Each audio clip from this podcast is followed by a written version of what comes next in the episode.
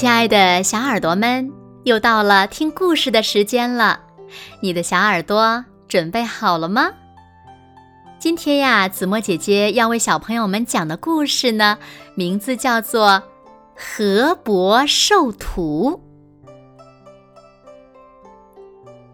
深不见底的丛极渊，是黄河水神冰仪居住的地方。因为冰仪掌管着黄河，所以人们呢都叫他河伯。河伯原本是一个凡人，有一天他趟水过黄河的时候，突然遇到河水暴涨，不幸溺水死了。他觉得自己死的冤枉，就找玉帝告状。玉帝见黄河没人管理，经常泛滥。危害百姓，就封河伯做了黄河水神，让他治理黄河。河伯一开始不懂得怎么治理黄河，担心不能胜任，就去请教玉帝。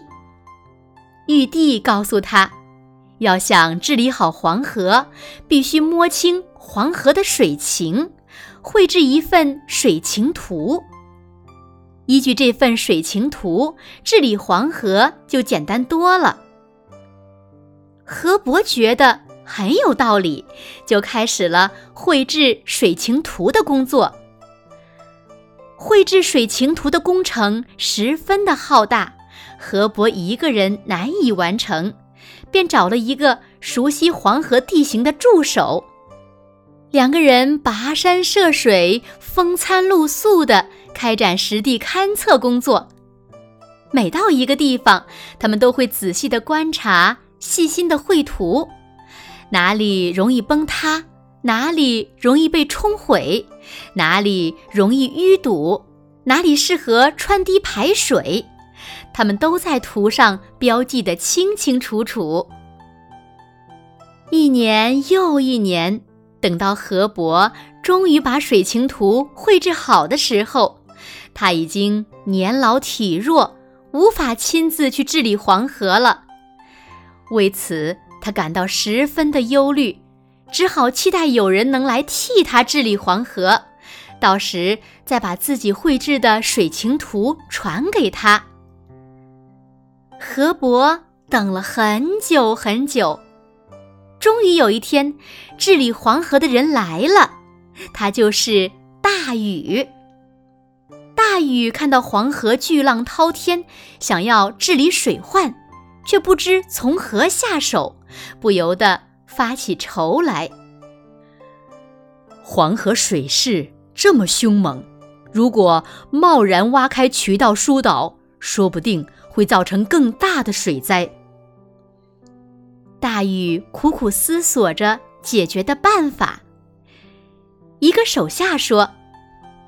要是有黄河的水情图就好了，这样就可以在合适的地方挖沟开渠，疏导洪水了。可是上哪里去找水情图呢？大禹无奈的长叹一声。第二天一早，一夜未眠的大禹又来到黄河边查看水情，突然。一声巨响，河面上掀起了一阵浪花，那浪花急速的分开，从里面钻出一个人脸鱼身的人来。正当大禹觉得十分诧异的时候，那个人脸鱼身的人站在浪尖，开口说话了：“我是黄河的水神河伯，特来助你治理黄河。”大禹连忙行礼问好。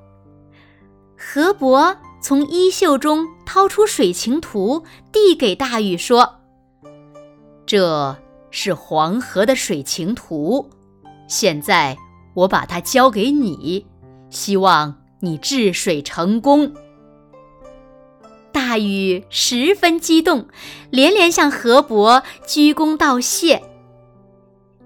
就这样。